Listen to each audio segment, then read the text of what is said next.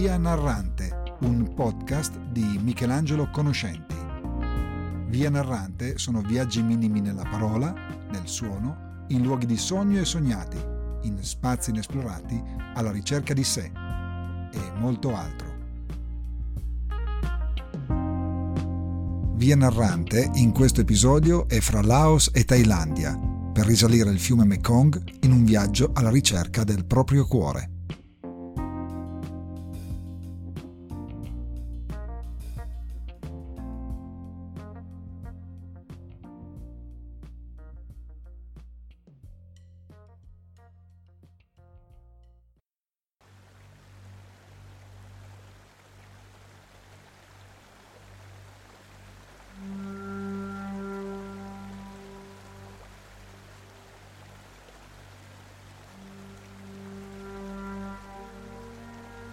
Mister Kurtz is dead. Il signor Kurtz è morto. È una frase proferita da un servitore nero in Heart of Darkness, Cuore di tenebra di Joseph Conrad. Frase che ha affascinato T S Eliot, che l'ha inserita nel suo poema The Hollow Man, che si può tradurre gli uomini vuoti, vacui, ipocriti. È una frase potente, pronunciata sul fiume Congo, che mi ha sempre affascinato, anche nelle trasposizioni cinematografiche di Francis Ford Coppola, fatta in Apocalypse Now, dove si va alla ricerca del colonnello disertore Walter E. Kurtz lungo il fiume Nung, nel cuore della foresta cambogiana. Cuore di tenebra e il viaggio sul fiume sono dunque metafora di un viaggio interiore, alla ricerca di un sé forse perduto, forse sconosciuto, forse sopito. Per questa ragione ho sempre desiderato fare un viaggio fluviale, in questa regione, ma sul Mekong, che per i laotiani significa fiume madre, perché dà nutrimento e sostentamento a tutto il paese. Per dare una continuità ideale a quest'idea di viaggio, sono arrivato a Luang Prabang, l'antica capitale laotiana e città santa, su un aereo, al tramonto, dalla Cambogia, da Siem Reap, la città dei templi di Angkor Wat. L'arrivo dall'alto è stato meraviglioso. Situata fra le montagne, coperte da una fitta foresta tropicale alla confluenza del Mekong e il Nam Kham, Luang Prabang si dischiude allo sguardo lentamente, lasciando intravedere a poco a poco, attraverso una luce verde di giada e lattiginosa, le sue bellezze. I riflessi d'oro del Wat Xieng Thong sono come un faro nella luce serale.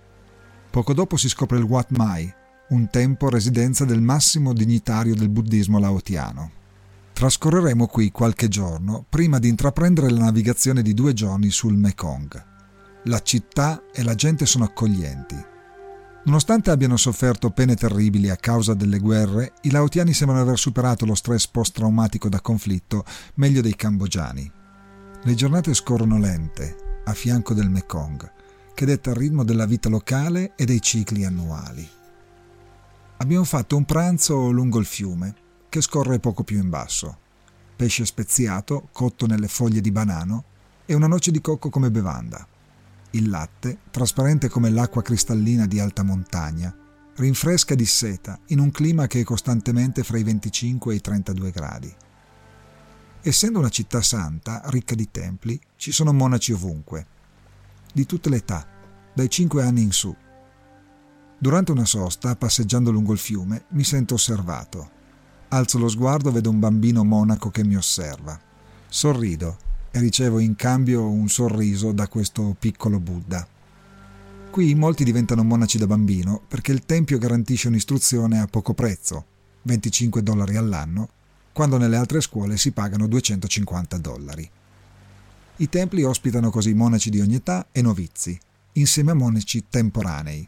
Sono queste persone che risiedono al tempio per un periodo di tempo che può essere di giorni, settimane, mesi o anche anni, per istruirsi, dedicarsi allo spirito e prepararsi ad una nuova fase della vita. Molti vanno al tempio perché alcuni monaci insegnano anche le lingue straniere, utili per chi vorrà lavorare nel turismo.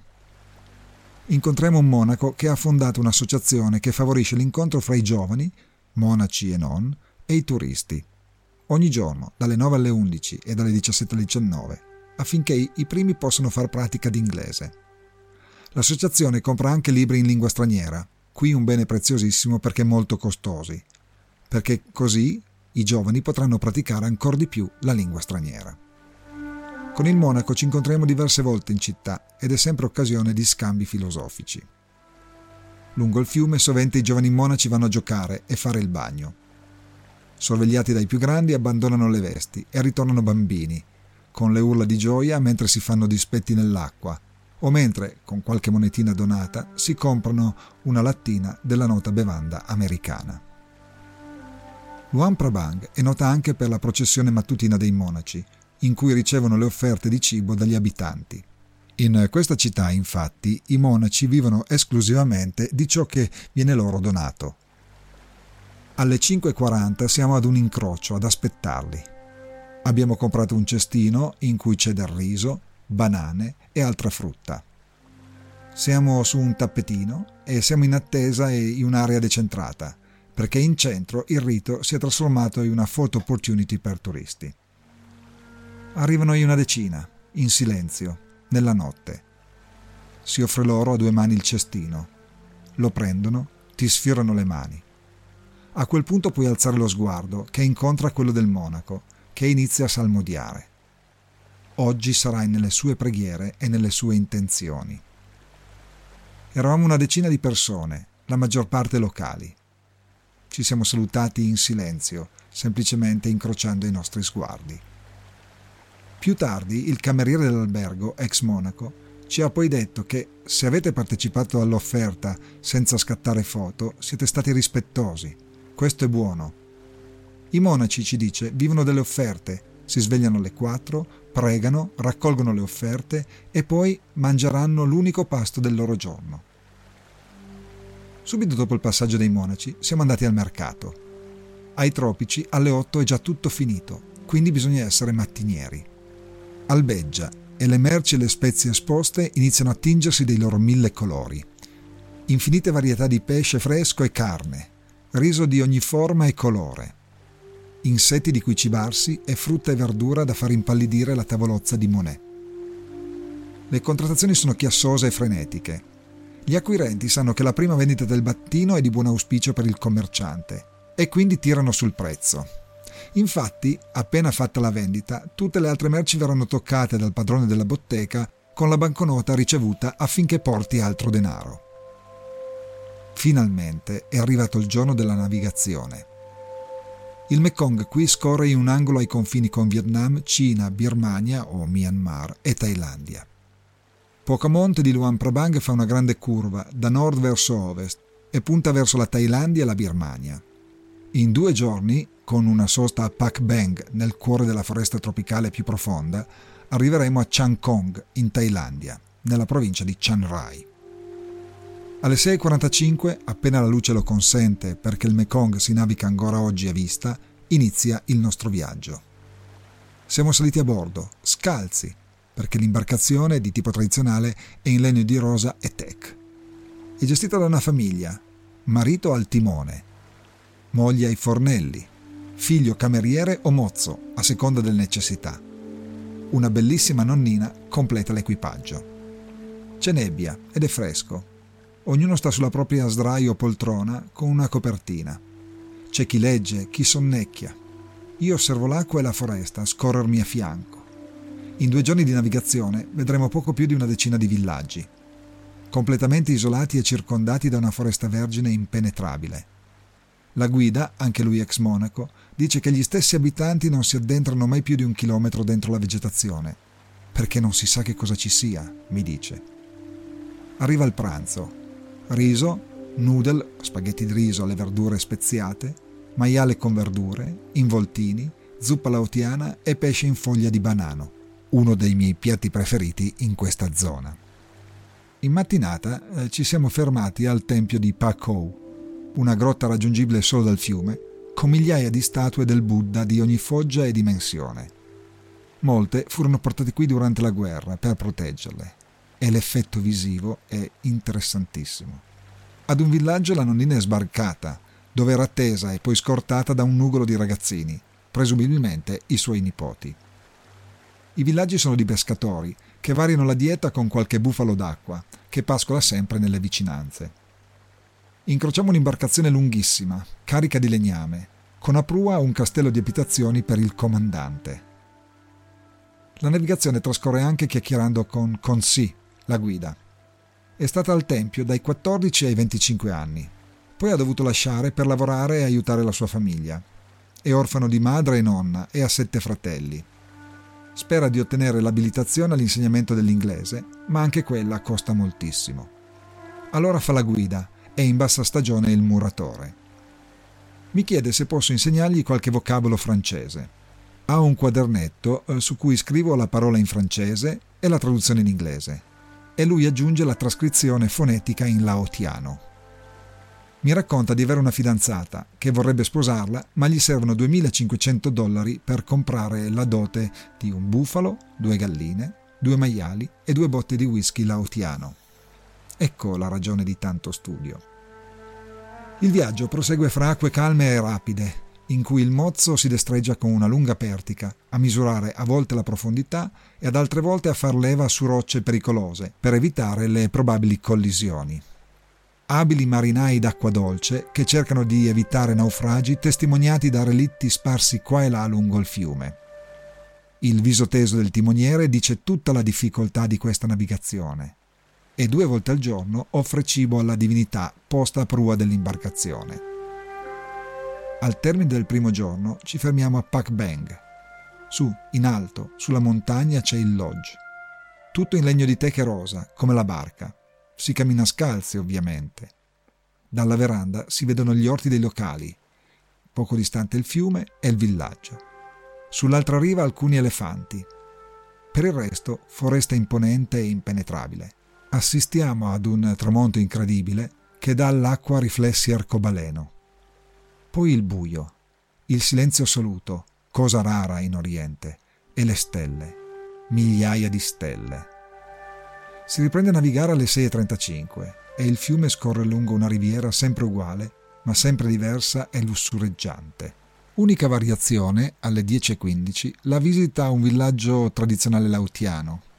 Finalmente c'è il sole e si può camminare sulla sabbia dorata per raggiungere il villaggio che si arrampica sulla collina. Ed è un vero piacere.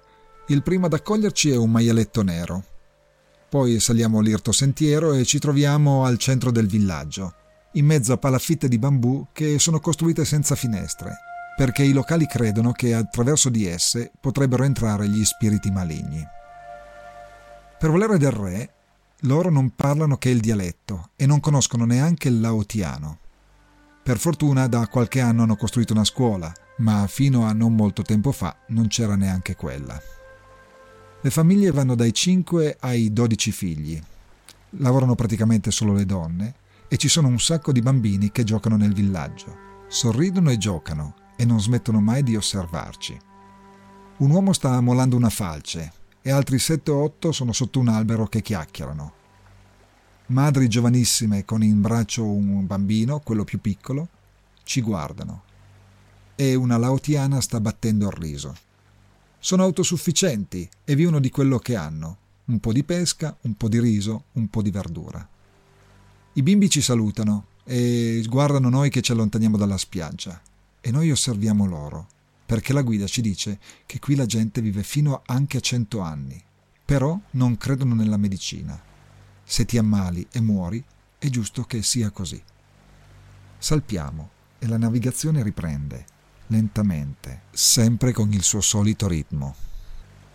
Sta accadendo ciò che desideravo, la ragione per cui ho voluto compiere questo viaggio. Tutto il mio corpo e la mente rallentano. Entro nel mio cuore, di tenebra misto a luce, e mi osservo. Sento una voce dentro di me. Mi sta Mich, he dead, is alive. Il signor Mich è morto, ma è anche vivo. È sera. Sull'altra sponda c'è il Laos, in mezzo il fiume, e qui, sulla riva thailandese, un monaco intona le preghiere della sera, mentre gustiamo un delizioso pad thai. Il mio cuore batte, forte. Sai Ram, Sai Ram, Sai Ram.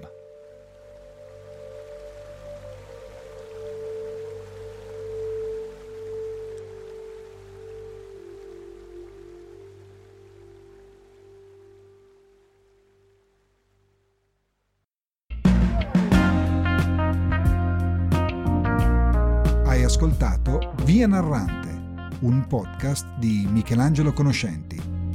Via Narrante sono viaggi minimi nella parola, nel suono, in luoghi di sogno e sognati, in spazi inesplorati, alla ricerca di sé e molto altro. Grazie per l'ascolto, ci ritroviamo la prossima settimana. Se hai apprezzato questo episodio, condividilo. Ciao! Puoi trovare i riferimenti, i riconoscimenti e le attribuzioni della colonna sonora per questo episodio alla pagina credits di via narrante punto it, dove non diversamente specificato, suoni e musiche sono proprietà di Michelangelo Conoscenti.